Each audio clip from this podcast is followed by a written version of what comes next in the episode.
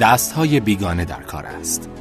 فناوری چگونه دستهای ما را تغییر می دهد استفاده روزافزون ما از گوشی های هوشمند دستهایمان را برای همیشه تغییر خواهد داد. نوشته داریان لیدر. ترجمه مجتبا حاطف. منبع گاردین.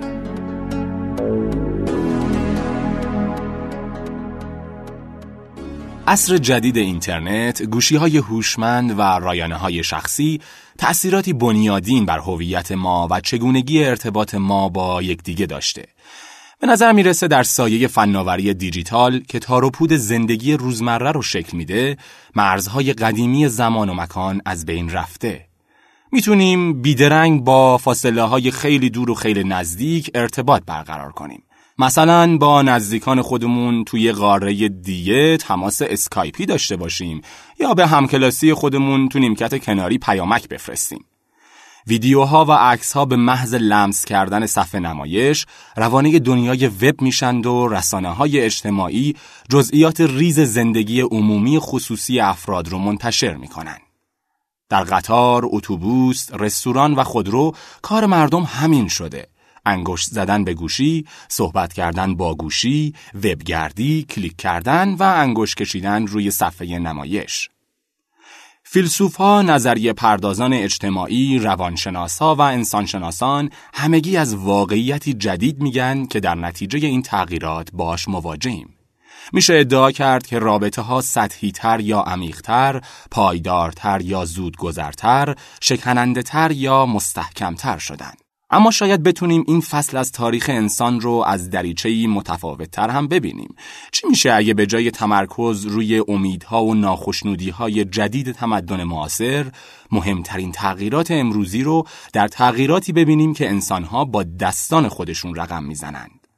عصر دیجیتال ممکنه خیلی از جنبه های تجربی ما رو دگرگون کرده باشه اما بدیهی ترین و در عین حال مقفول ترین جنبه اونه که این عصر به مردم امکان میده دستای خودشون رو به طور بی سابقه مشغول کنند. مالک کتاب فروشی شکسپیر و شرکا میگه این روزها جوونا کتابها رو با اسکرول کردن ورق می‌زنن. حتی شرکت اپل برای ثبت حق اختراع اشارات خاص دست درخواست داد. درخواست ثبت اختراع شماره 78 44 915 اداره ثبت اختراع امریکا که در سال 2007 مطرح شد شامل اسکرول کردن اسناد و زوم کردن با اشاره دست می‌شد و درخواست شماره 74 79 949 دامنه ای از اشارات چند لمسی رو در بر می گرفت. اداره ثبت اختراع هر دو درخواست رو رد کرد. نه به این خاطر که نمیشه ایما اشاره ها رو به عنوان اختراع ثبت کرد بلکه به این دلیل که امتیازنامه های پیشین اشاره های مذکور رو در خودش داشت. امروزه پزشکا شاهد افزایش انبوه مشکلات دستی مرتبط با رایانه ها و گوشی های همراهن چون انگشت ها و مچ خودمون رو برای حرکات جدیدی به کار می‌گیریم که به هیچ وجه برای همچین حرکاتی آماده نشدن. پیش بینی میشه در نتیجه این رژیم جدید شاهد تغییراتی در بافتهای سخت و نرم دست باشیم. ما در نهایت صاحب دست های متفاوتی میشیم. همونجور که استدلال میشه ساختار دهن در نتیجه عرضه شدن کارد و چنگال در بازار و تغییر شکل قرارگیری دندون ها روی هم تغییر کرد. تا حدود 250 سال قبل معمولا دندونها روی هم جفت می شدن. اما حالا در سایه روش های جدید برش غذا با کارد غذاخوری پیش آمدگی دندونهای بالایی نسبت به دندونهای پایینی افزایش پیدا کرده.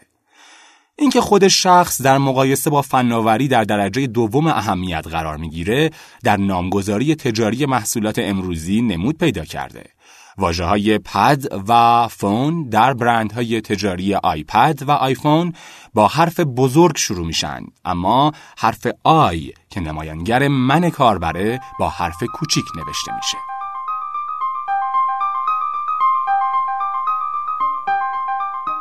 گرچه نحوه بکارگیری دست ها در حال تغییره این واقعیت که ما همیشه دست هامون رو مشغول نگه داشتیم چیز جدیدی نیست. از دوران بافندگی گرفته تا ریسندگی و تبادل پیامک دستای انسان همیشه مشغول بوده اگه والدین زمانی در تفریگاه های کودکان مشغول بافندگی و ورق زدن روزنامه بودند، حالا مشغول انگشت زدن به صفحه نمایش گوشی ها و وبگردی هستند.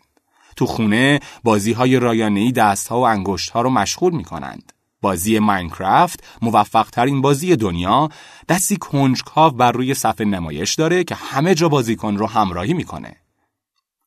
همچنین محبوبیت شگفت انگیز بازی جورچین لگو صرفاً به خاطر بازاریابی هوشمندانه نیست بلکه مدیون عملکردش در بکارگیری دست هاست. وقتی به اهمیت مشغول نگه داشتن دست ها پی بردیم میشه به علتهای این ضرورت عجیب هم فکر کنیم. دستای بیکار چه خطری داره؟ فعالیت بیوقفه دستها واقعا چه کار کردی داره؟ چه اتفاقی میفته اگه از بکارگیری دستهامون جلوگیری بشه؟ حالتهای استراب، تند مزاجی و حتی درماندگی که تجربه می کنیم نشون میده که مشغول نگه داشتن دستها از سر هوس و تناسایی نیست بلکه حکایت از چیزی در دل زندگی جسمانی ما داره. حالا به تناقضی آشکار می رسیم. بدیهی ترین پاسخ به پرسش های بالا اینه که ما برای انجام کارها به دستهامون نیاز داریم.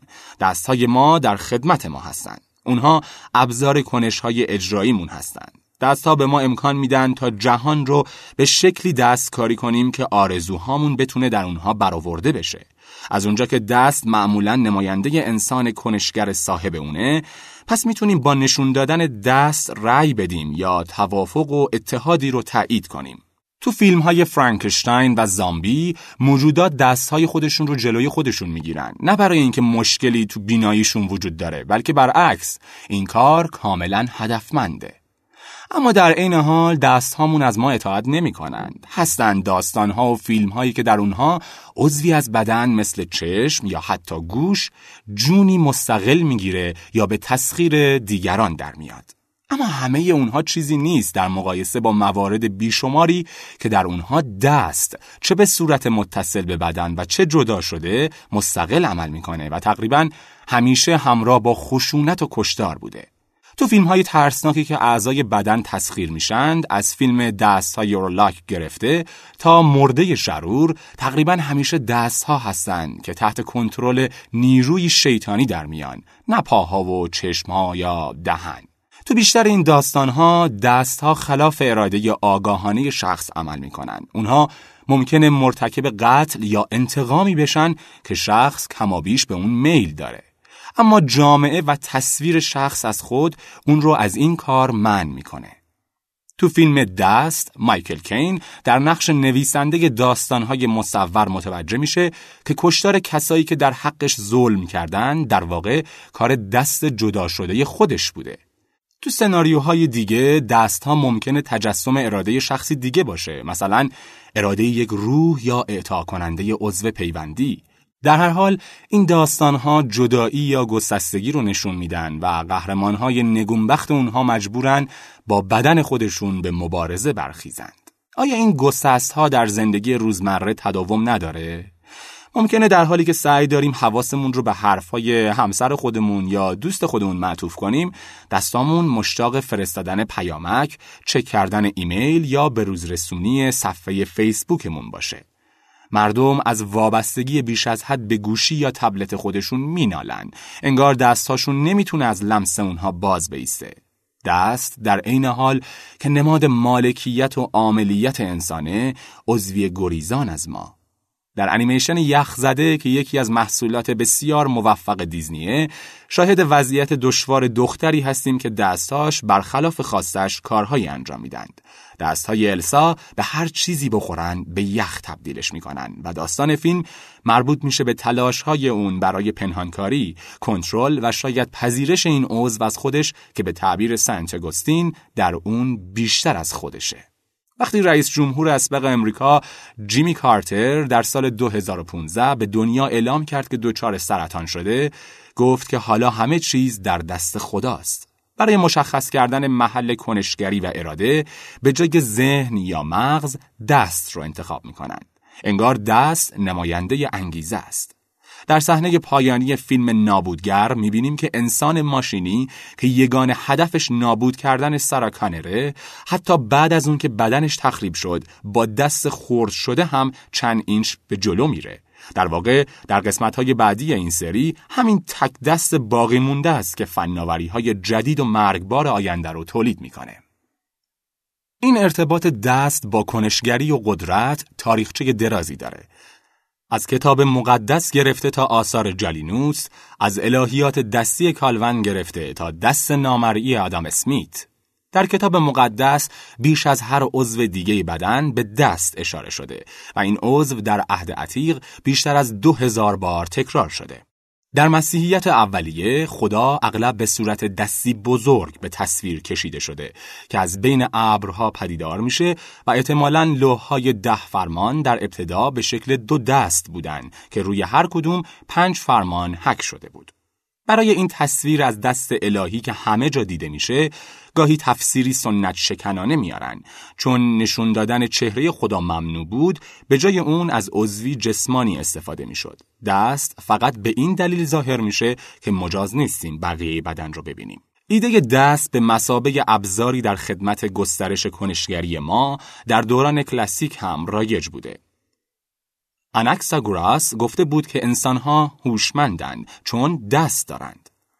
اما ارسطو و خیلی از فلاسفه بعد از اون در مخالفت با این ایده گفتند که انسانها دست دارند چون هوشمندند چرا که دستها اسباب جاودانه سازی اراده ما را فراهم می کنند.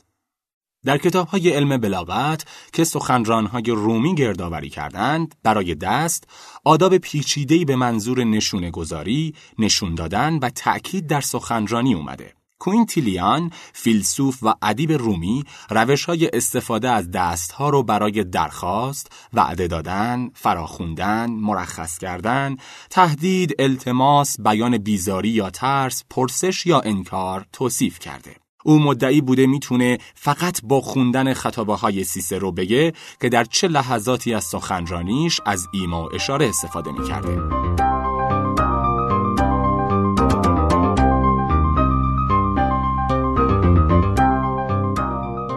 آماده شدن برای سخنرانی عمومی نیازمند تمرین زاویه دقیق انگشت ها و زاویه دست و نحوه قرارگیری اون نسبت به بدن بود. حرکات دست بخش جدایی ناپذیری از سخنرانی بود و سیسرو این حرکات رو sermo corporis یعنی زبان بدن مینامید. حتی گاهی اشارات و حرکات دست رو مهمتر از محتوا یا ترکیب سخنرانی می‌دونست. طبق مشاهدات گرگوری آلدرت مورخ اشارات کلاسیک احتمالا تصادفی نبوده که بعد از قتل سیسرو سر و دستهای جدا شدش رو به نمایش عمومی گذاشتند. امروزه هم برای دست ارزش ویژه‌ای قائل میشن. به نظر می‌رسه تقریبا همه فیلم های علمی تخیلی، جاسوسی و ماجراجویی صحنه‌ای دارند که در اون قهرمان فیلم مجبور میشه رایانه‌ای رو به صورت دستی مغلوب کنه. اینو میشه به ناراحتی انسان از قدرت گرفتن ماشین ها بر خودش تعبیر کرد اما آیا میشه گفت این کار از طرف دیگه تلاشی برای زنده نگه داشتن باوری که میگه نقطه نهایی کنترل کنشگری دسته؟ تأکید بر دست به عنوان تجسم کنشگری اونقدر قویه که حضور دست می‌تونه کنش بدون کنشگر رو توضیح بده. در علم عصب شناسی سندروم دست بیگانه رو داریم که در اون یکی از دو دست ممکنه برخلاف دست دیگه عمل کنه و از دستورهای آگاهانه بیمار اطاعت نکنه. در مقاله پژوهشی که قبلا منتشر شده بود برای این اختلال اصطلاح سندروم دکتر استرنجلاو پیشنهاد شده بود اما کارشناسان بررسی کننده مقاله این عنوان رو نپسندیدند این نام از فیلم دکتر استرنجلاو گرفته شده بود که در اون پیتر سلرز مجبور پیوسته از دست چپ خودش برای بازداشتن دست راستش از ادای احترام نازی استفاده کنه. دست بیگانه رو اغلب متمایز از دست ناب هنجار می‌دونن چون در دومی دست نافرمانی می‌کنه اما بیمار اون رو به صورت عضوی متعلق به بدن احساس می‌کنه. گزارش های عصب شناسی پر است از نمونه هایی که در اونها دست ها ظاهرا با همدیگه سر جنگ دارن. یکی از دو دست کتاب رو میبنده و دست دیگه سعی داره اون رو باز کنه. یکی سیگار روشن می‌کنه اما اون یکی سعی می‌کنه اون رو خاموش کنه. یکی برنامه تلویزیونی خاصی رو روشن می‌کنه در حالی که اون یکی دیگه سعی می‌کنه کانال رو عوض کنه.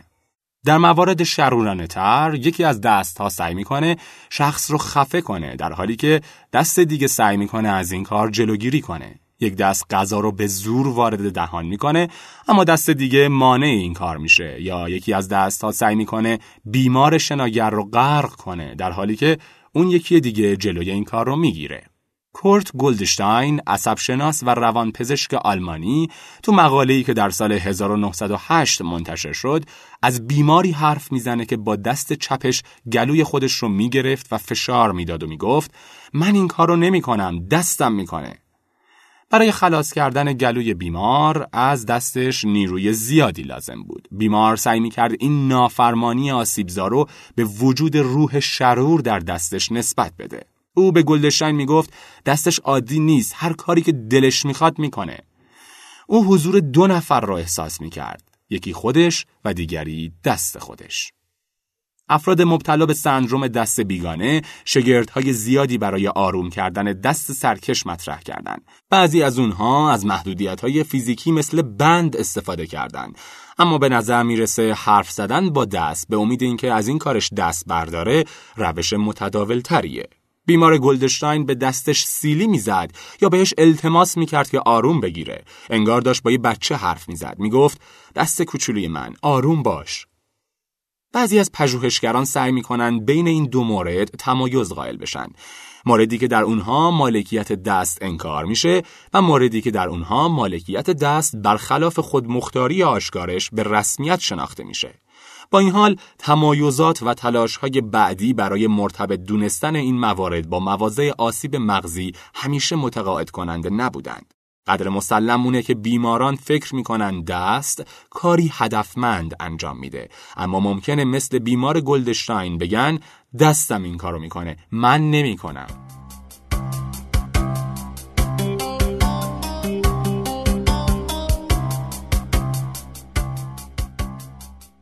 نکته بسیار جالب اونه که در بعضی موارد شخصی که سعی داره رفتار عجیب دست بیگانه رو توجیه کنه دست سومی رو برای کنترل دست سرکش احضار می‌کنه. این دست شرور در یک مورد باعث می شد دست چپ بیمار برخلاف دست راستش عمل کنه و حرکاتش رو از بالا هدایت می کرد.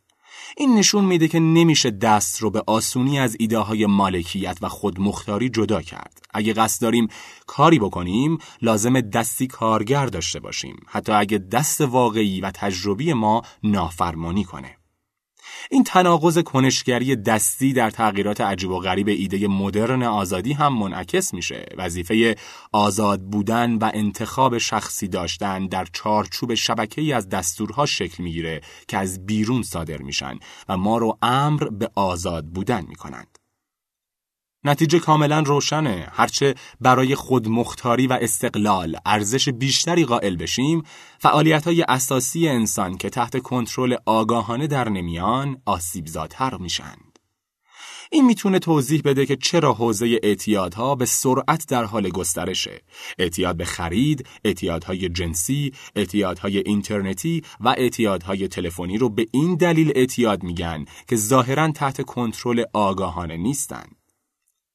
اما اعتیاد واقعی در پس همه اینها اعتیاد به خودمختاریه.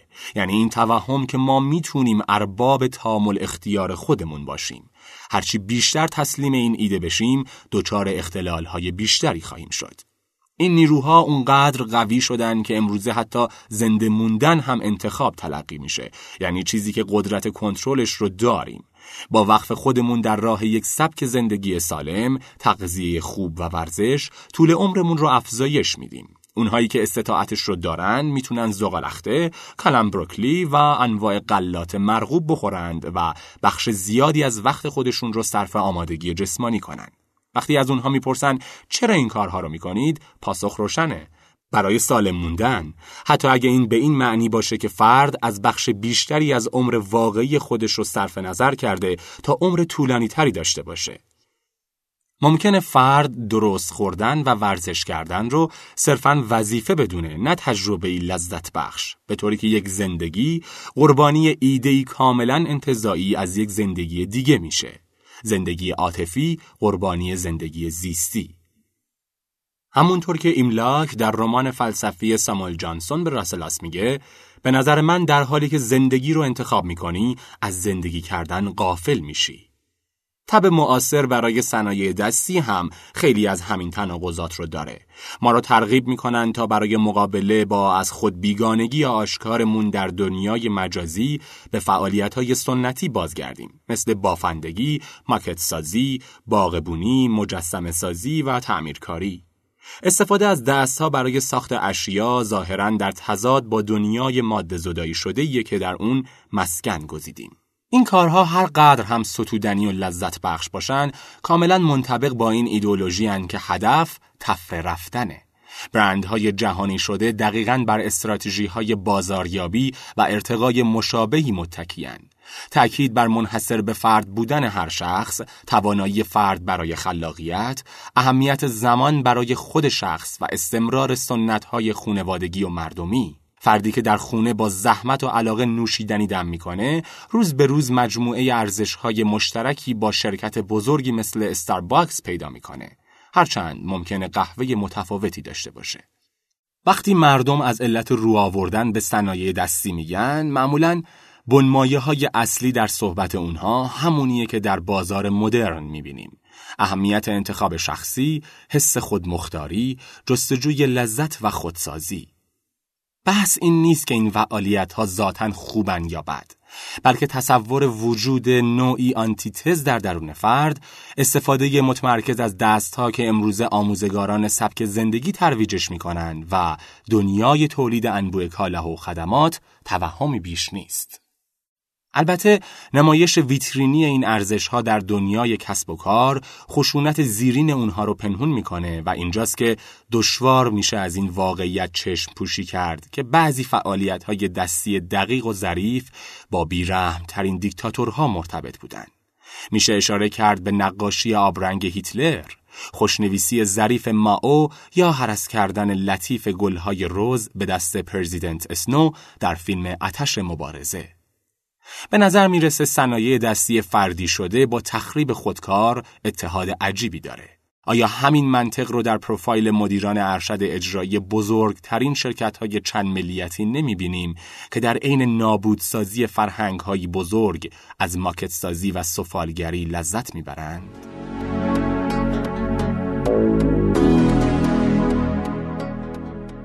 دوستان عزیز این پادکست در اینجا به پایان رسید. شما عزیزان می‌تونید ایده های جالب و جذاب خودتون رو در قالب فایل صوتی و به صورت پادکست از طریق سایت شنوتو با دیگران به اشتراک بگذارید. ممنون و خدا نگهدار.